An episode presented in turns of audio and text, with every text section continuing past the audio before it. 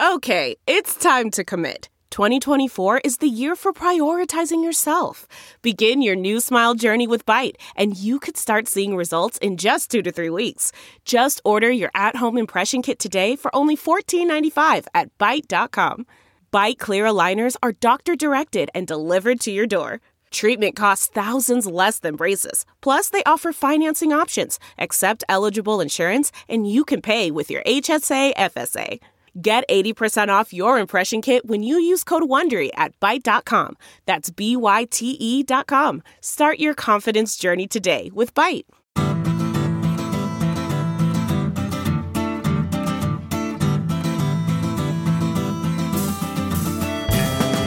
Welcome to the Sinica Podcast, a weekly discussion of current affairs in China, produced in partnership with SupChina.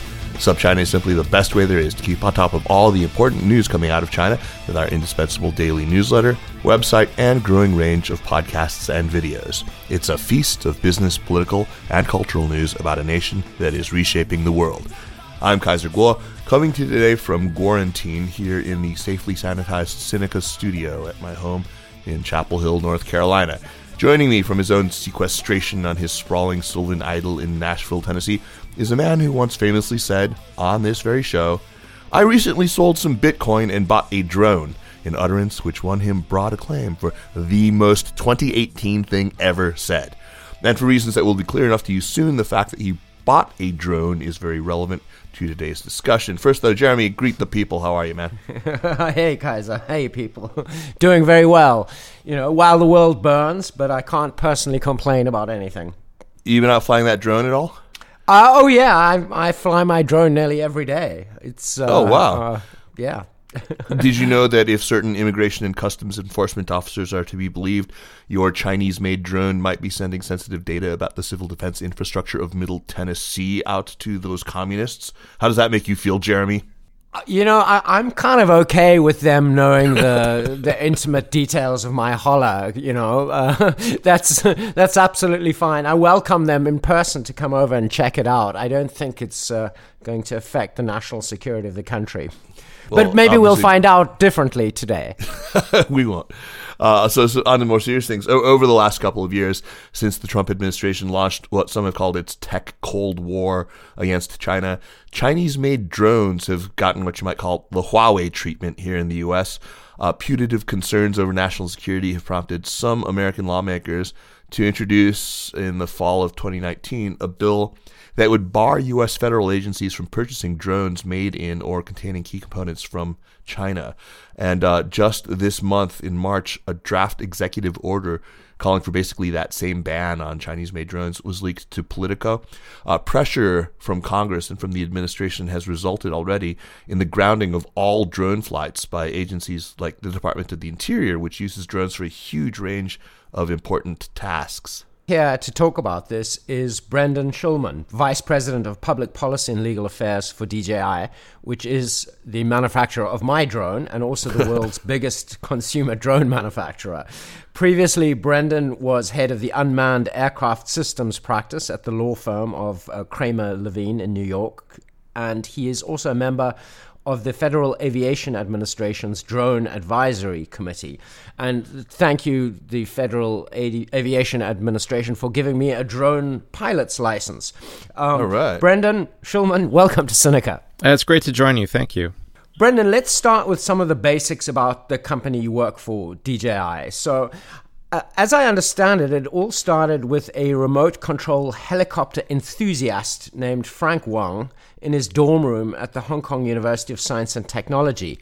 Is that right? Can you tell us a bit about the history of the company? Uh, yes. Uh, in fact, uh, drone technology, uh, at least the, the technology we're referring to today, really has its origins relating to model aircraft and, and hobbyist types of remote control uh, airplanes and helicopters.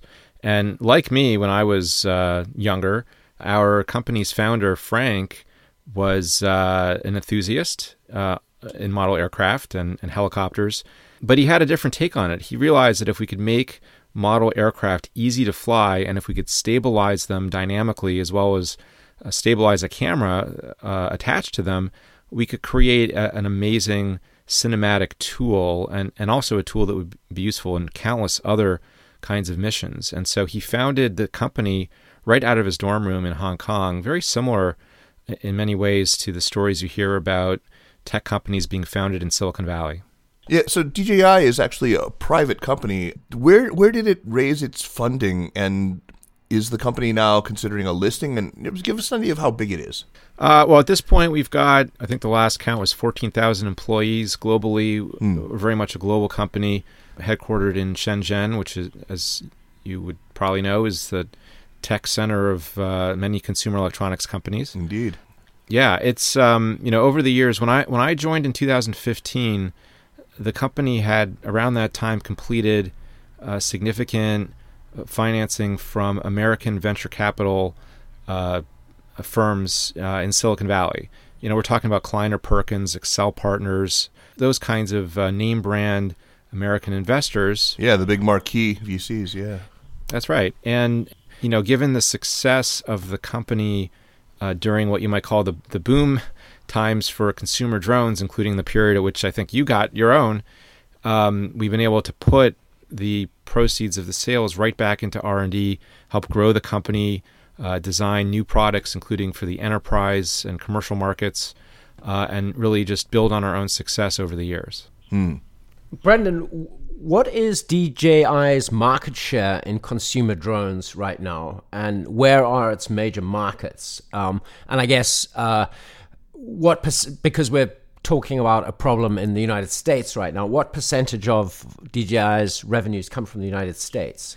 So we don't have our own estimate of market share, and it really depends on how you define the market. Are you including small little toys that you buy at the drugstore? Are you including sort of large, uh, you know, two thousand pound aircraft?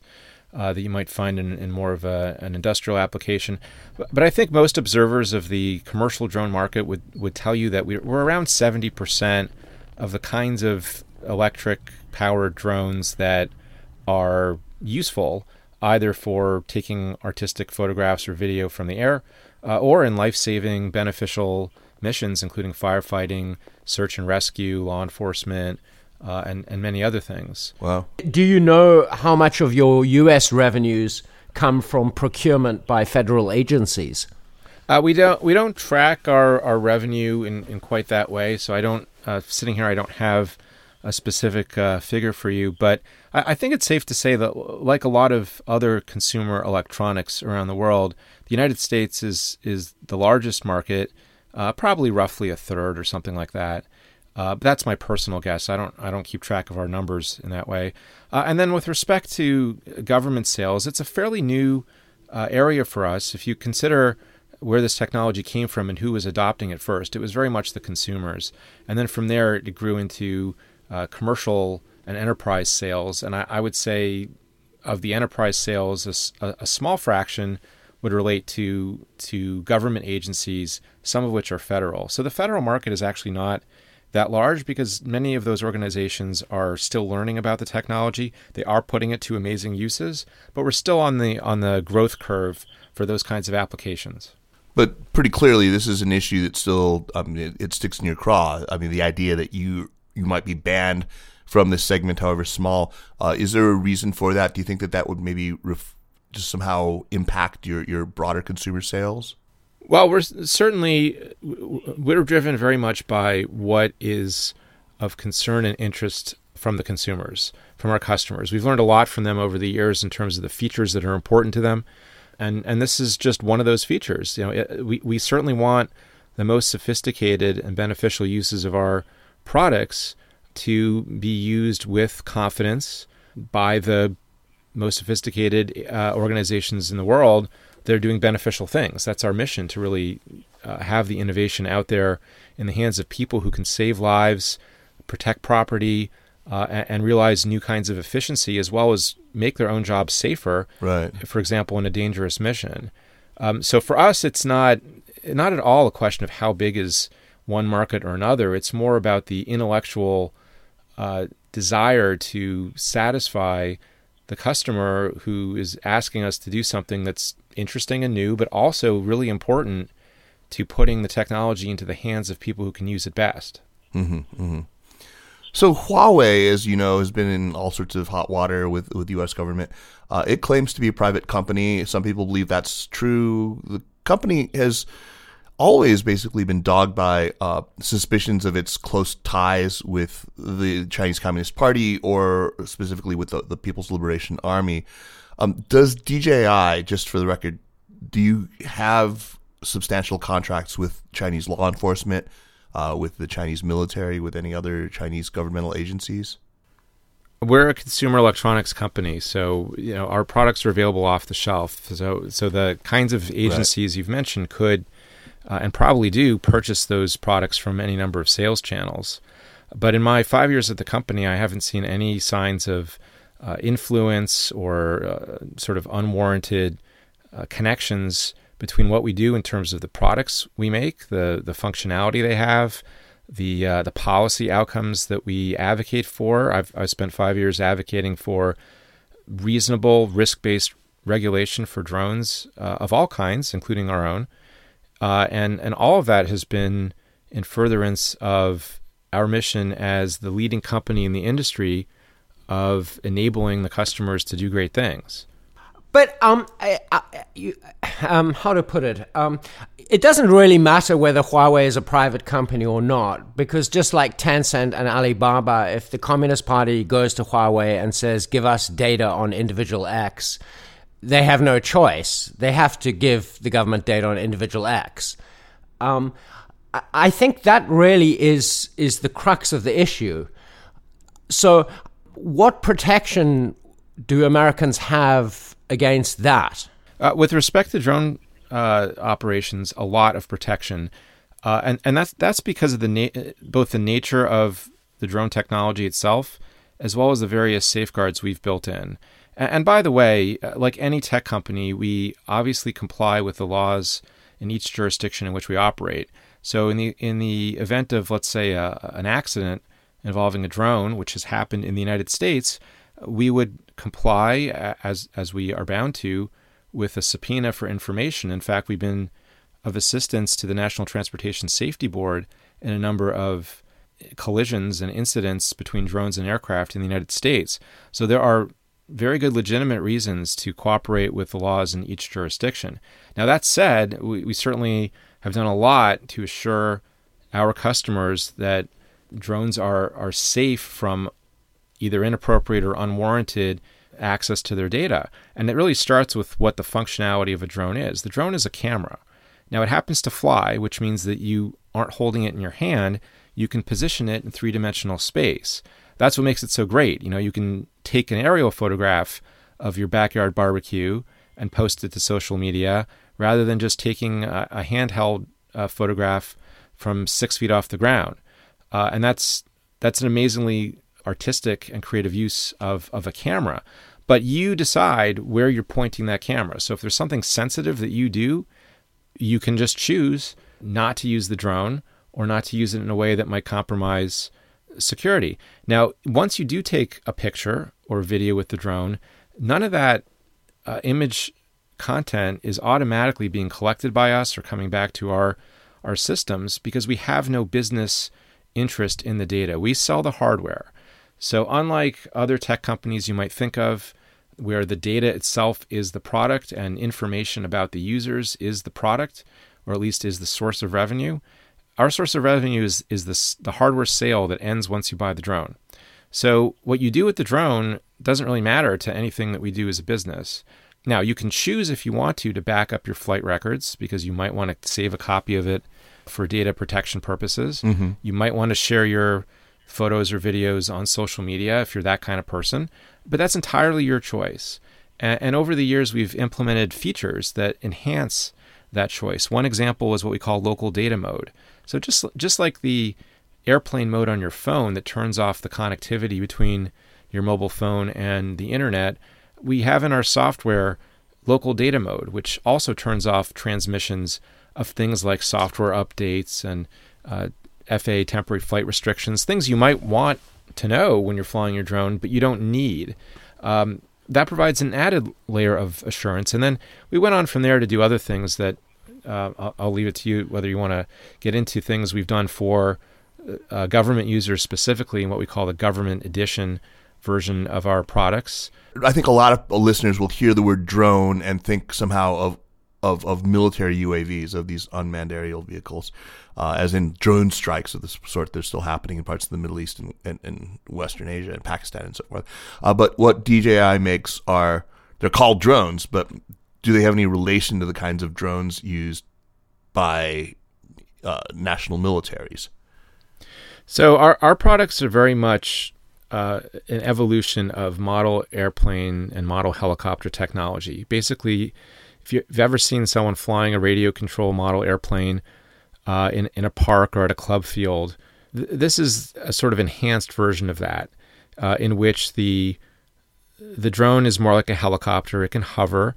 Uh, it's very easy to use. It's self stabilizing, and it contains or carries a camera that can be used to take pictures of or to provide a, a live video stream from the air, which is very useful, for example, in a, a search and rescue type of mission where someone is out there. Uh, and in fact, we have dozens, uh, if not hundreds, of stories of people using these kinds of drones to find missing people, people in avalanches, floods, fires, uh, confused people after a car accident who go wandering off into the freezing night. Uh, it's really powerful, um, but it's actually simple, and it is not a version of the military systems that were specifically developed to carry arms or to fly thousands and thousands of miles away in order to conduct a, a, a military operation. These are piloted within visual line of sight, typically a few hundred feet away, uh, to take a picture, for example, of damage to a roof after a storm. Brendan, a couple of years ago, uh, Clay Shirky, who uh, um, perhaps we could call a technology guru if the phrase isn't, isn't too offensive, was on our show uh, talking about how the whole supply chain for all sorts of advanced consumer electronics has basically moved to the Pearl River Delta and especially Shenzhen. Uh, I believe he used the example of drones, how there are basically whole floors of buildings where everyone is selling components for drones. Can you give us a sense of what it's like in, in there in Shenzhen, what that vertically integrated ecosystem really looks like? And the advantage that this confers on Chinese drone, China-based drone makers, uh, of which DJI is, of course, the most prominent. I've been there about 20 times, uh, maybe a little more at this point, and it, it's always amazing to see the energy. I think the, um, you know, right from the people who are designing the, the, the next drone and just to see them come up with an idea and then literally like run out get the components they need, put it together, test it, sometimes like right in the lot, right across the street, um, and then run back up, make some adjustments, go back and, and do it all over again. So the the cycle of innovation is just faster because you can uh, you can order up the components you want to test, test them, and then go back and do your next development cycle um, within hours or, or at least days. Wow! And I think that's really, you know, DJI is unique. I think in that we've got the it's the whole end to end, right? The the design of the drone, especially you know the ones uh, that that Frank uh, has worked on directly over the years, all the way down to refining it, making it better, deciding what kind of plastic to use. You know, things that would seem very basic uh, can be uh, decided in, in near real time. And to have one product line like a drone, where you're doing that end to end development, production, manufacturing uh, and shipment uh, within one company, I, I, think is surely an advantage. I mean, I'm not a supply chain specialist, but I can see just from my visits there how quickly they're able to uh, innovate the next generation of features. Yeah, yeah, no, I mean it's it's it's spectacular. It's it's really quite mind blowing. Um, let's let's shift topics here and talk a little bit about your present woes with the U.S. government and how that all started. Um, I believe when we were talking earlier, you said it was really all from one internal memo at the Immigration and Customs Enforcement's LA office. Is, is that correct? Well, there, there's a few ways to, to think about the beginning of the story, but I, I suppose the you know one of the uh, moments in which a lot of things crystallized was an apparent memo uh, written by someone at the Los Angeles Office of Immigration and Customs Enforcement. This was not, from our understanding, this was not sent through Washington. It was not actually released or approved or official. It was a draft, and yet it leaked. And it, it made a number of allegations specifically about our technology that, just from a first reading, were absolutely preposterous. Things like the drone actually is still operating when the battery power is turned off. It's connected to satellite receivers. It's doing facial recognition. Uh, things like our sales efforts have focused on infrastructure organizations. I know that's not true because I see how, how we do sales. And if anything, we've neglected and have been slow to uh, try to roll out products to uh, key markets like that that I think would benefit from drones. Uh, so just you you, re- you read this document that's that's anonymous essentially and sourced to an unnamed uh, industry uh, source who might even be a competitor for all we know because they're not named, and it's absurd. Now uh, that said, how do you prove a negative? Right? What what do you do when Right. you have an, uh, uh, the letterhead of an agency, even though it's not released, on a document that says such absurd things? And and we we did what we could. Obviously, we immediately said this is wrong, it's untrue, but that wasn't enough. We we commissioned a uh, a consulting firm called Kivu to actually examine the technology and and give us their uh, analysis on on these allegations, and they they walked through the report and said these things are false. They're they're not true. So we had the in, the independent evaluation. This was now a couple years ago, but a lot of things have built on that, and it, it's it's so amazing. Like each, I mean, maybe amazing is the wrong word. Depressing, if anything, that every time I go to a meeting, even as far away as like the UK House of Commons, where where I sh- was asked to testify about safety features, that they make reference to this ridiculous memo as if it's true, as if it's the product of of government research and, and thought and science, which it's not, and which we disproved, and yet it lives on uh, as a mythical thing. What do you imagine prompted? I mean, without speculation about a competitor planting this or anything, is there anything that they might have have actually seen? Anything that might have maybe misdirected them? Was there any data being transmitted um, in a way that they they might have taken for somehow nefarious? I I it just seems strange that they would have invented this out of whole cloth. Well, I can't speak for them, but I, I do think there's there there's a natural explanation to to all this, which is th- as part of this the story I've told you already, which is that the, the the products were created for consumer use. That was the focus of of our attention for years, and over time, particularly with the release of the FAA's Part 107, um, now about three years ago. what was that? I'm sorry. Can you explain what that was? Yes, the F- FAA's Part 107, that, those are the rules for commercial operation. Pri- prior to 2016, it was not lawful to use a drone for a commercial purpose, according to the FAA. Ah, I see. Because the FAA lacked the uh, licensing and, and rules required to operate a, a drone, an unmanned aircraft system, as it's called, uh, for a business purpose. Uh, so the FAA, after years of delay, finally released uh, its uh, its uh, rules for commercial operation in 2016. Uh, and so since that time, there's now been commercial adoption of these technologies, which for decades have been used for recreation and fun, uh, including by our founder and including by myself. That's actually my lifelong hobby has been model airplanes and sort of how I got into Oh, all cool. this. yeah, that's that's that's why I'm at the company because I, I had an interest in both the legal aspects here as well as the technology. So we started off with products that were 100% consumer by law. You could not have a commercial market. Then once the commercial market started in 2016, middle of 2016, um, you had you know a few early adopters in the commercial world, and then I would say within a couple years or maybe a year or so, you had uh, not only businesses buying them, but you had uh, people in the field, in the military, who were purchasing the products off the shelf with their own credit card and taking them into the op- into, into the operations. Why?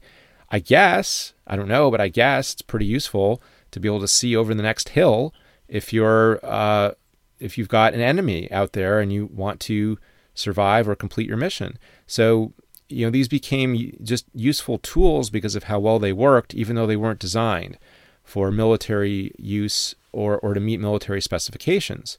And then, then I think what happened is as as DJI became more successful, and alternatives in the market basically um, disappeared. There were a number of U.S. Uh, and European companies that uh, really faded from the market over the past couple years. The military, I think, became uncomfortable that if they wanted a small quadcopter, a small electrically powered camera drone, the only choice uh, in terms of a capable product would be a Chinese product, whether it was ours or some of our Chinese competitors like Yuneec or Autel um, or Ehang. Like basically all of the companies in the market with capable products were based in China. And I understandably that's uncomfortable and probably something the military is going to want to do something about. But we think the the pressure really has come from there, and it's understandable both from a, a political point of view uh, as as well as a security point of view that off the shelf products, uh, particularly foreign ones, are not going to be comfortably usable by the military, right. and that's why we've seen the the creation of um, the trusted capital marketplace. Uh, it's also why the the very early memos, even before that Immigration and Customs Enforcement memo, were were Army and Navy memos that actually, when you read them closely, they mention DJI because we're the leading brand, but what they really say is that any off the shelf drone, flying camera, is going to pose some security risk and therefore uh, shouldn't be used without uh, validation or mitigation steps to guard against data leakage. And we, we agree with that. Uh, but again, yeah, not an unreasonable position. No, and uh, but but so I think the look. This is a long answer to your question, but I think it's it's an important one. Is that this is this is not surprising that a product developed for consumer use and then adopted for commercial and governmental use would raise uh, data security questions, uh, particularly when used by agencies that are um, understandably sensitive about using foreign technologies.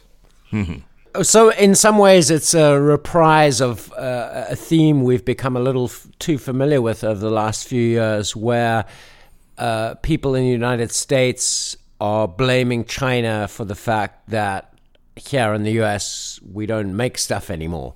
Because, in fact, there are no American uh, competitors that make anything even close to the quality of DJI. and uh, I'm sorry to have to say this to you. I'd love to be able to take you down as uh, you know a person acting as a spokesperson for DJI, and I, am a, a, journalist, but uh, but it's. Uh, uh it's just a fact that there are no good American consumer drones. Well, look, the um, uh, there were at least a couple companies that I thought I think actually had very credible uh, opportunities to be successful, na- namely 3D Robotics and GoPro. Uh, GoPro, being a, a, public company, had had access to uh, its own very impressive camera technology as well as yeah, yeah. Um, you know the resources of a public company. Um, but I think it was it was a late start, and, and so what they put on the market was large and heavy and uh, really felt like it was a generation or two behind, as as it was because of the late start. You know, p- part of the story here is that we were simply first to create these amazingly capable off-the-shelf drone products, and uh, that's actually a, a, fairly complicated thing to create. You have to you have to get motors that are spinning. You have to stabilize the camera from the shakes of those motors. You need to create a flight system where the drone doesn't just fly away. Uh, so you need GPS integration. Uh, and you need a video, you know, a, a, wireless radio video downlink so that the person flying the drone can see in real time what they're framing for their shot. Um, putting all those things together is really uh, it. It's a it, each step builds on itself, and if you just come at it yeah. and say, "Okay, I'm going to start from nothing and build a drone today," you can make something fly. Absolutely, it's not hard to build a drone, but I think it's hard to integrate all those things in an elegant and powerful way as we've been doing oh, for I, absolutely. I, I mean, my my feeling as a, a customer on getting the my drone was equivalent to somebody getting their first smartphone. It was just like, wow, this is magic. and obviously, the magic took took quite a lot to put together. But um, to to go back to the political question, so we had this um, uh, kind of uh, sketchy uh, no memo from a customs official. Uh, but then things escalated to the legislative branch here in the United States. Who who carried the banner on this? Were there particular senators behind this, or you know, w- uh, where was the momentum behind the anti DJI uh, movement? Well, I, I, I there have been a number of bills uh, in in Congress. Uh, I think it's fair to say they they've come from members of Congress who tend to take a uh, a critical view of China more generally, um, not just on drones. This is not. I mean, if you look at the um, uh, you know American Security Drone Act, for example, by Senator Rick Scott of Florida, um, it could be about any technology, right? The the focus is China um, and perceived threats that relate to political issues, uh, not anything about the technology itself. You know, we've uh, if you've traced that bill through its its evolution so far, uh, you'll see that there is an effort to identify certain components of the drone that should not be Chinese. Uh, then the the issue is well maybe it's the company that's creating it. Well, I, I mean when you when you step back and think about what these things are about. They're not about the proposals are not about security because if they were about security, it would inevitably lead you to to sort of two different places. Uh, number one, why just drones? There's nothing special about drones. They're cameras that fly, and if you're concerned about a Chinese component, you should be concerned about a Chinese component in a smartphone, a radio, a television, uh, a microwave, your fridge, your car. And, and, and, guess what? Don't give them any ideas. so my iPhone is as dangerous as my uh, DJI drone, is what you're more, saying? More probably. Well, I, mean, I look, you're, you're... I, I, would say more. Well, in terms of risk profile, your your your smartphone is there in the middle of all of your, uh, well, not all, but many of your conversations, whether they're data transactions or voice communications or something else, or just you know physically uh, uh, tracking your location, right? So the phone um, exposes a lot of different types of data that I think Americans consider to be private and, and a security risk. And that's also true for the telecommunications equipment uh, that that may be relevant to other uh, Chinese companies. But what is the drone? The drone is not that. It's not a communications tool. It's a camera, and you remotely control it. You press the button to take pictures if you want to, and there's no need to connect it to anything. So your phone doesn't work unless it's connected, and it's the connection that creates the data uh, loss risk. Your drone you can fly without ever connecting it to the internet uh, during its operation, right. and and therefore inherently the risk profile is different. So when you look at these at these bills, why stop at just drones? Would, would I think be a question, and and sort of number two, um, what about risks that might be presented if you believe the drone is some kind of special risk because of how it operates you know it's an aerial perspective or something like that well then you can't just stop at, at, at china. You would need to bring in other drones and say those are a risk too and that risk has to be mitigated through something like cybersecurity standards that any product should be able to meet. So it actually makes no sense to draw the line at china versus non-china in terms of any particular product because you aren't solving a problem and you're actually creating a false sense of security. Right. But there's another piece to that. And also, the whole thing is f- ridiculous because you can get a very, very detailed map of, for example, my hollow, where I usually fly, fly my drone. I think you can get a, uh, as useful a map of it from Google as you can from anything I take. Um, so it, it, seems a very sort of 19th century view of security risk, um, in the sense that you know you know what's over the other hill, uh, and that gives you some kind of advantage. But the China's satellite systems already have a much uh, greater capability to spy on my holler than my drone does. well, look, that that really goes to, to some of the mo- most recent developments on these issues, and, and perhaps the most troubling, and, and that is that that we spent 15 months um, with the Department of Interior that came to us saying, "Look, we we're the federal government agency. We have data security requirements. Uh, there's nothing out there to tell you how to meet those. We want to work with you." Because we your products are 10 times better or one tenth the cost of anything else out there. So we want to use them, but we also want them to be secure uh, from our perspective. And we said, okay, that's not a huge market, but it makes sense to solve problems. That's what we do. We want to be innovative. So we worked with them. We created um, a solution uh, uh, that works for their specifications. As we found out later, they had that validated by NASA as well as the Idaho National Laboratory working for DHS CISA mm-hmm. um, and a and a third party commercial firm.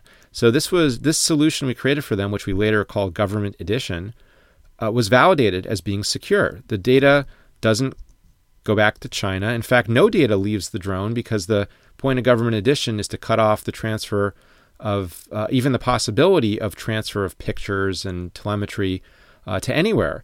So we created that for them and they validated it and that was announced. And then a few months later, the program was shut down. By the way, what was that program doing? Much to the point you were just raising, um, those programs were conducting uh, fire prevention and firefighting missions.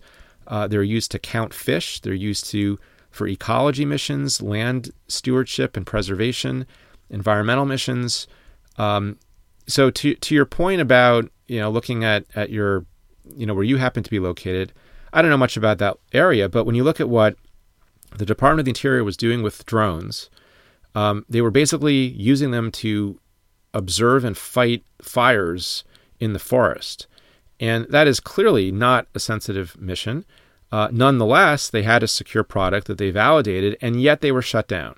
So I can't think of a better example of sort of proving that this is not about security because the security issues were satisfied, the mission is not sensitive, and yet the program has been shut down. And by the way, the DOI, the Department of the Interior, has by far the best uh, government drone, civilian drone program out there in the world. They were winning awards and and getting widespread praise across the American and international uh, drone communities for putting drones to amazing beneficial uses, protecting the lives of firefighters, protecting property on the ground, and you name it and training other agencies, including state and local agencies, to do the same.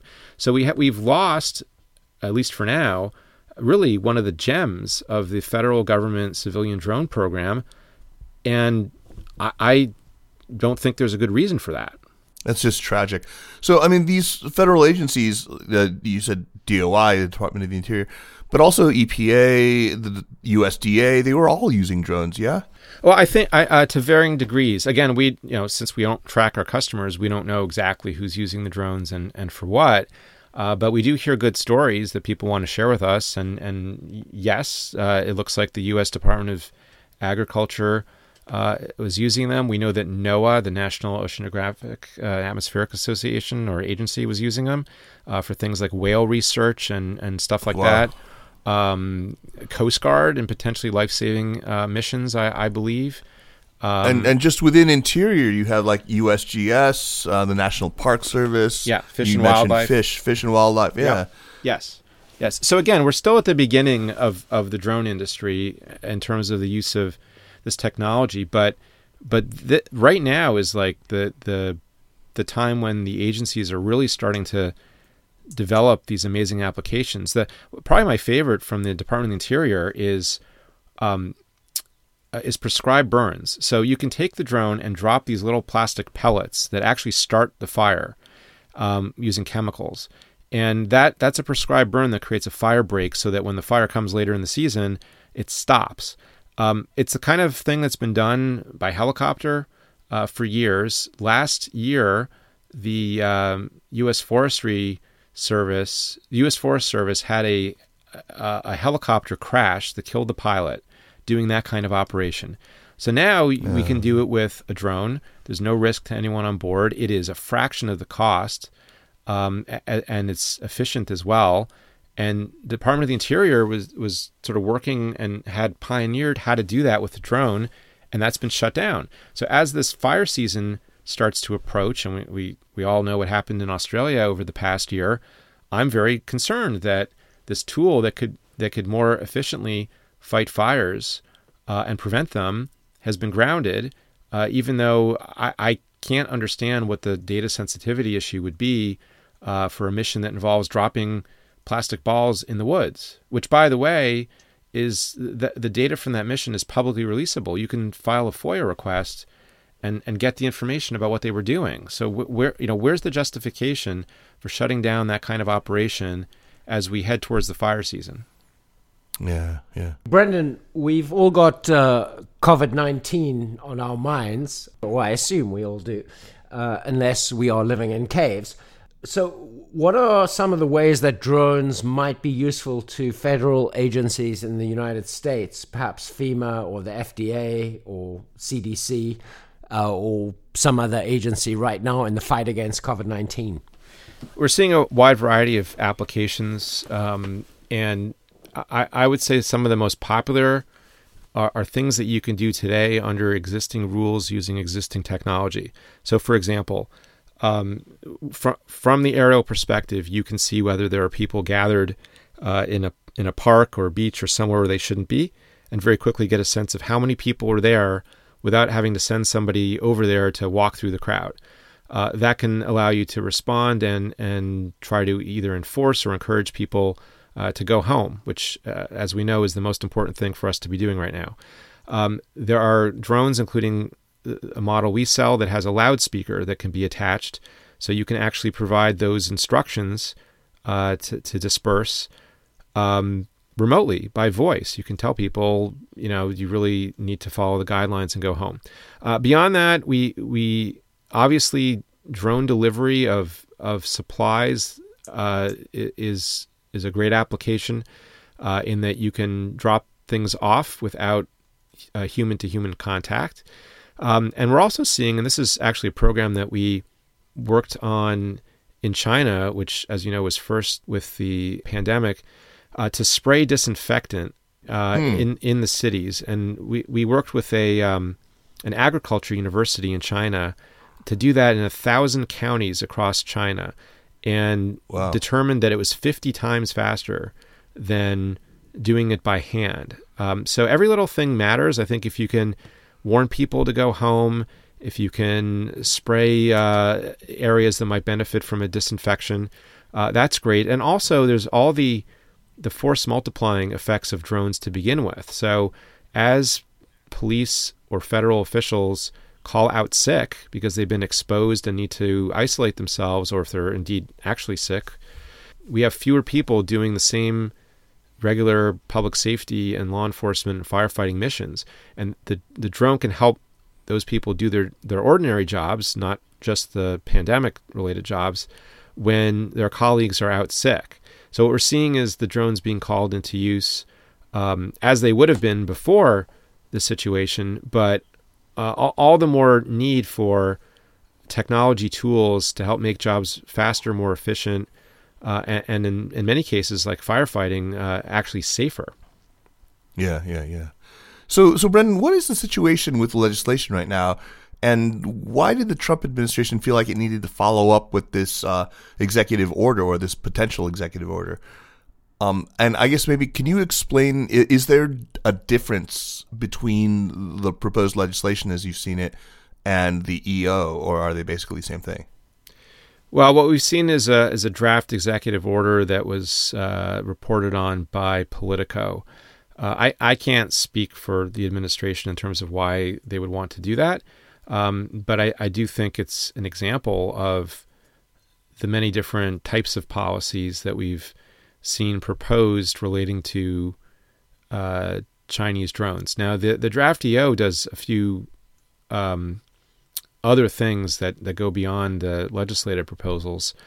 Um, n- number one, federal agencies would not be permitted to purchase or use um, drones that are that are covered, and the ones that are covered are not just the ones that are made by a Chinese company or made in China, but in fact drones that contain uh, a variety of components uh, that are made in China. And when when you look at that list and you understand the drone industry, you would realize that I don't think there is a drone product on the market, and certainly not any good ones, that don't contain at least one component made in China that would fall into those categories.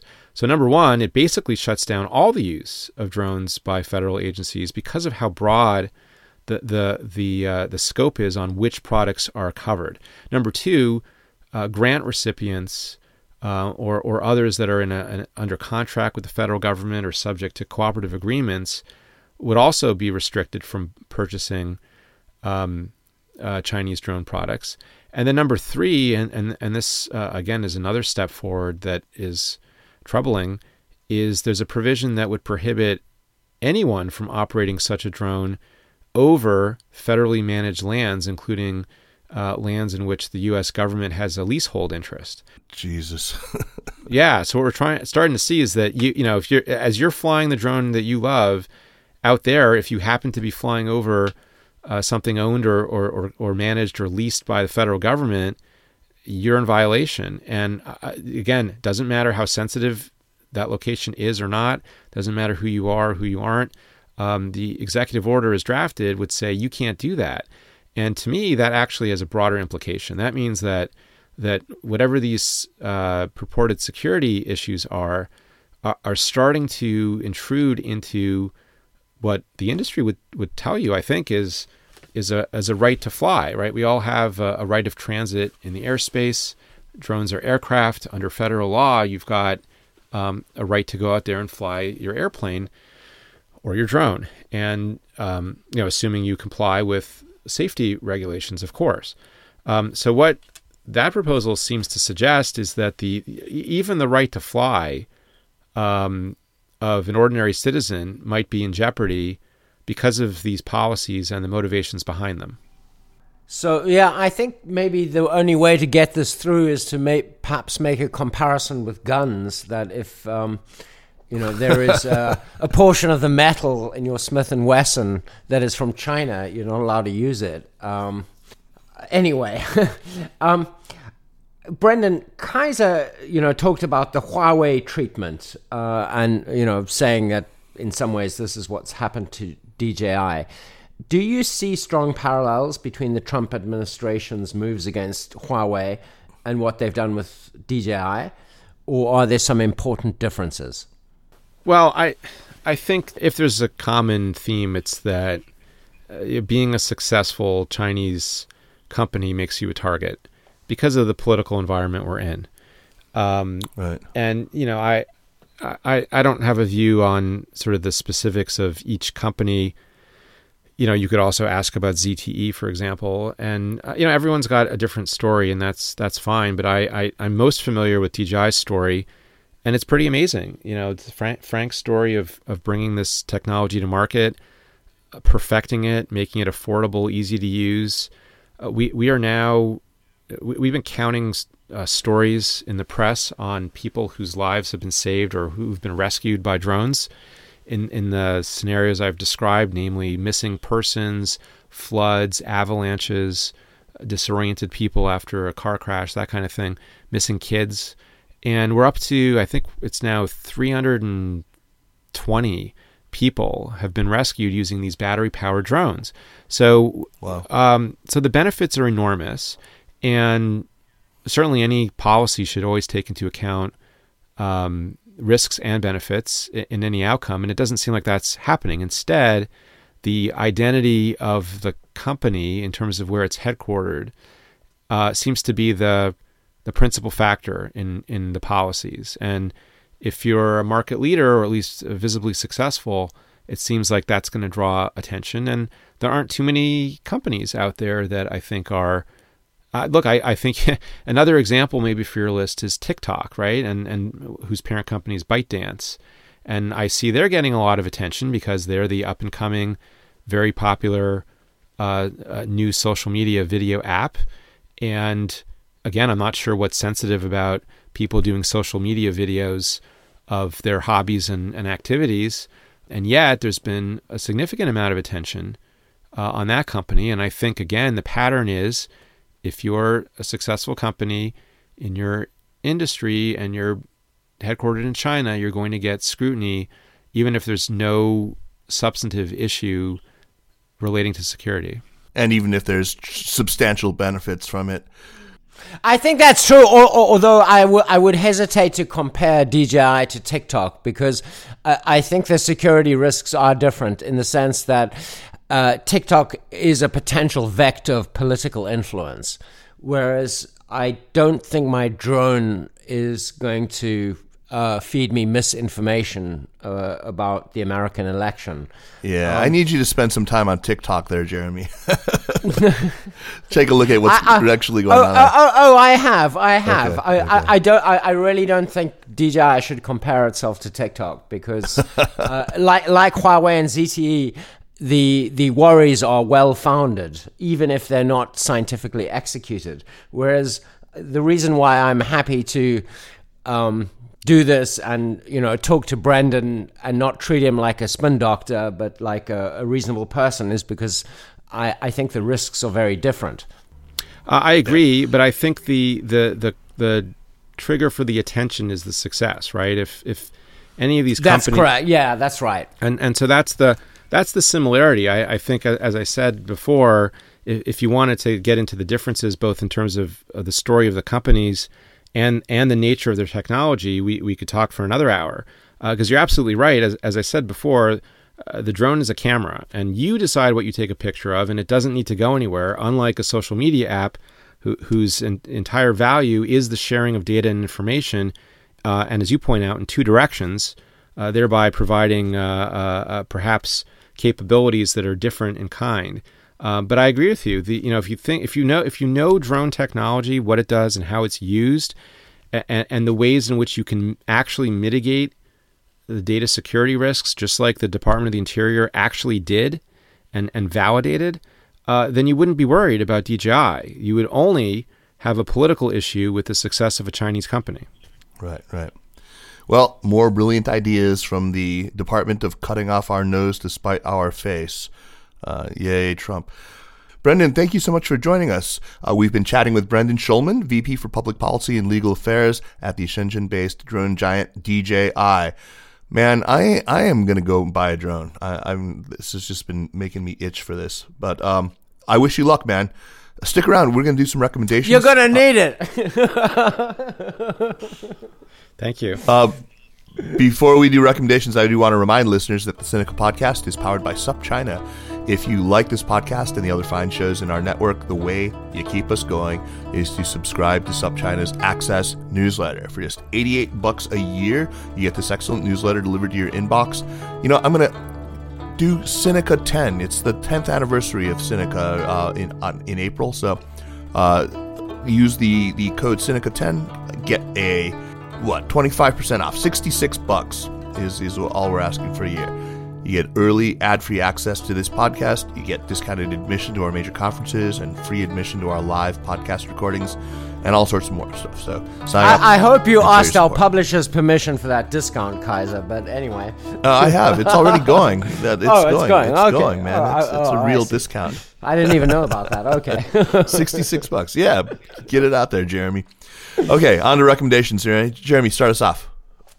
Yeah, well, uh, 66 bucks, that's a good number. I should just mention that I recently checked my social credit score on Weibo, and my social credit score is 666. Yes. Uh, nice. All right. Satan approves. So uh, I'm going to recommend two things from my native land of South Africa.